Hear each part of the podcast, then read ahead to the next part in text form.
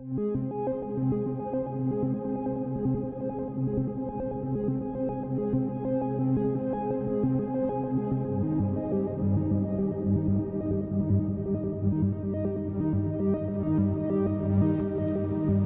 बच्चों। ब्रह्मांड की सैर में आपका स्वागत है। आज हम सौर्य मंडल के बाहर के ग्रहों के बारे में जानेंगे। सबसे पहले मैं पिछले एपिसोड के सवाल का जवाब देता हूँ। सौर्य मंडल का सबसे गर्म ग्रह वीनस है। भले ही मर्क्यूरी सूर्य के ज़्यादा पास है, वीनस का वायुमंडल बहुत मोटा है। सही जवाब के लिए बधाई हो, और अगर आपका जवाब गलत था तो कोई चिंता नहीं, अगली बार सही आएगा।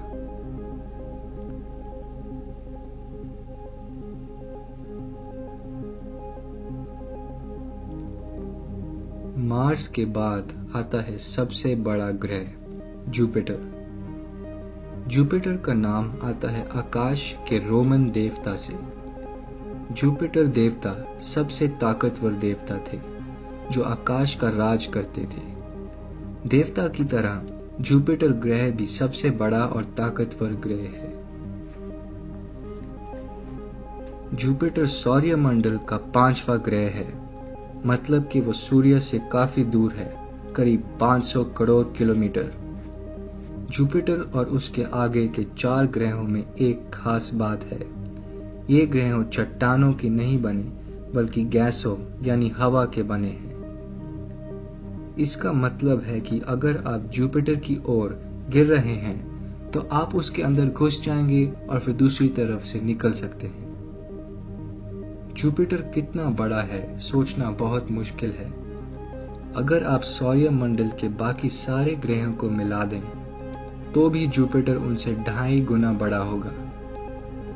सिर्फ़ पृथ्वी को देखो तो जुपिटर में एक हज़ार पृथ्वी घुस सकते हैं।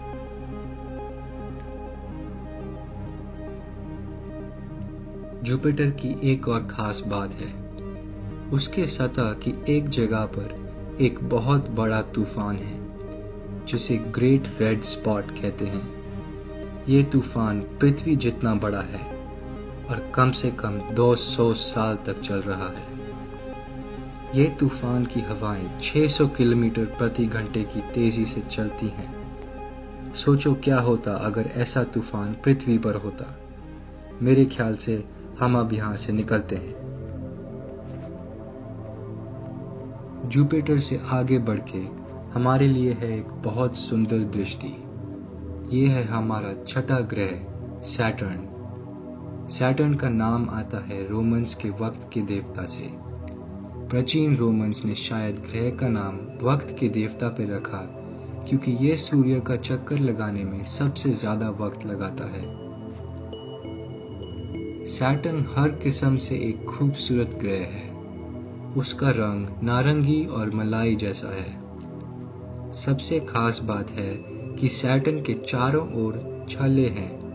ये छाले करीब एक किलोमीटर मोटी हैं और बर्फ़ की बनी हैं। सैटर्न और जुपिटर का एक और खास बात है कि उनके पास बहुत चाँद है। जैसे हमारे पृथ्वी का एक चाँद है, ऐसे ग्रहों के चाँद वो होते हैं जो ग्रह के चारों ओर घूमते हैं। सैटर्न के अकेले बासठ चाँद हैं। अब सैटर्न से आगे जाके आता है सौर्य मंडल का सातवां ग्रह, यूरेनस। यूरेनस का नाम आता है सैटर्न देवता के पिता से।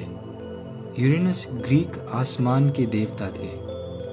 देवताओं में से एक सबसे पुराने देवता थे। बहुत साल पहले जब एक वैज्ञानिक ने इस ग्रह का पहली बार पता लगाया तो उन्होंने सोचा कि इस ग्रह का नाम सैटर्न के पिता यूरेनस के ऊपर रखना चाहिए। यूरेनस भी जुपिटर और सैटर्न की तरह गैसेस का बना है। लेकिन खास बात यह है कि यूरेनस में बर्फ़ भी है। यूरेनस में बर्फ़ सिर्फ़ पानी का नहीं, बल्कि काफ़ी चीज़ों का होता है। जो गैसेस हमारे पृथ्वी में हवा में उड़ते हैं, वो गैसेस यूरेनस पे जम के बर्फ़ बन जाती हैं। ये बर्फ़ का कारण है यूरेनस का तापमान, जो शून्य से 224 डिग्री कम है। यूरेनस का तापमान इतना कम है क्योंकि वो सूर्य से बहुत दूर है। इतना दूर कि सूर्य से बहुत कम गर्मी यहाँ तक पहुँचती है। अगर आपको लगता है कि ये ग्रह उदास और अकेला है तो आप ठीक सोचते हैं, लेकिन इसके आगे एक और भी अकेला ग्रह है।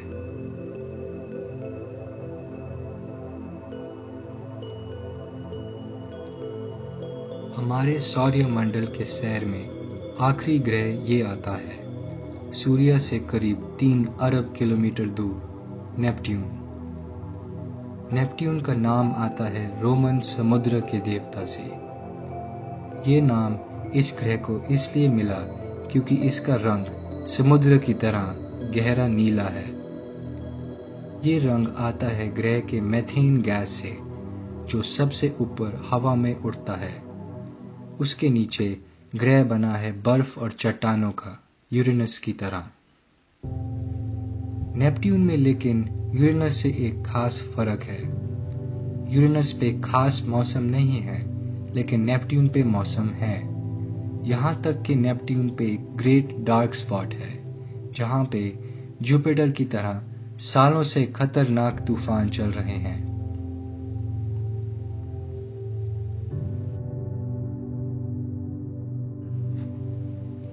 अब हमने सौर्य मंडल के सबसे ज़रूरी चीज़ों का पता लगा लिया है। अगर यहाँ से मुड़ के देखें तो हम देख सकते हैं जो भी हमने सीखा है। नेपट्यून के तूफ़ान से मर्क्यूरी के गड्ढों तक हमारा सौर्य मंडल एक महान जगह है।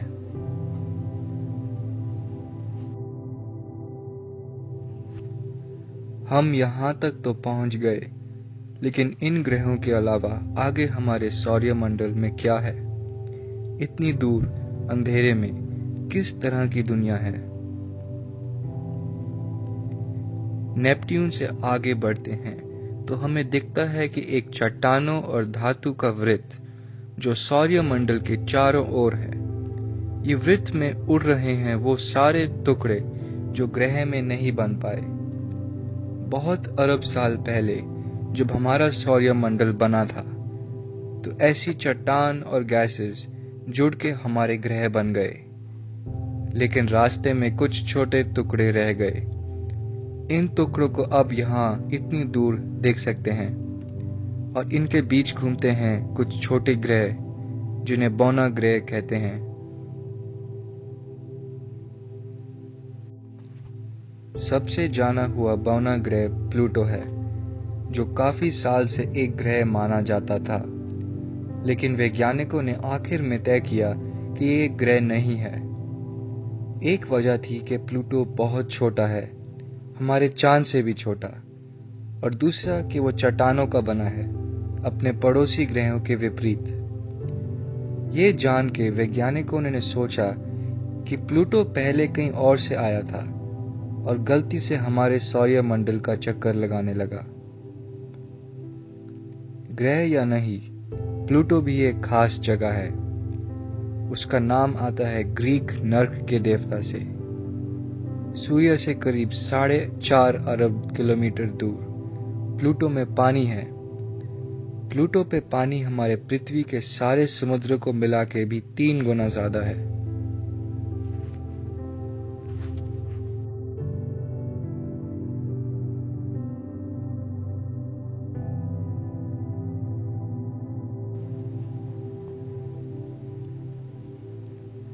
अब हम एक छोटा परीक्षा लेते हैं।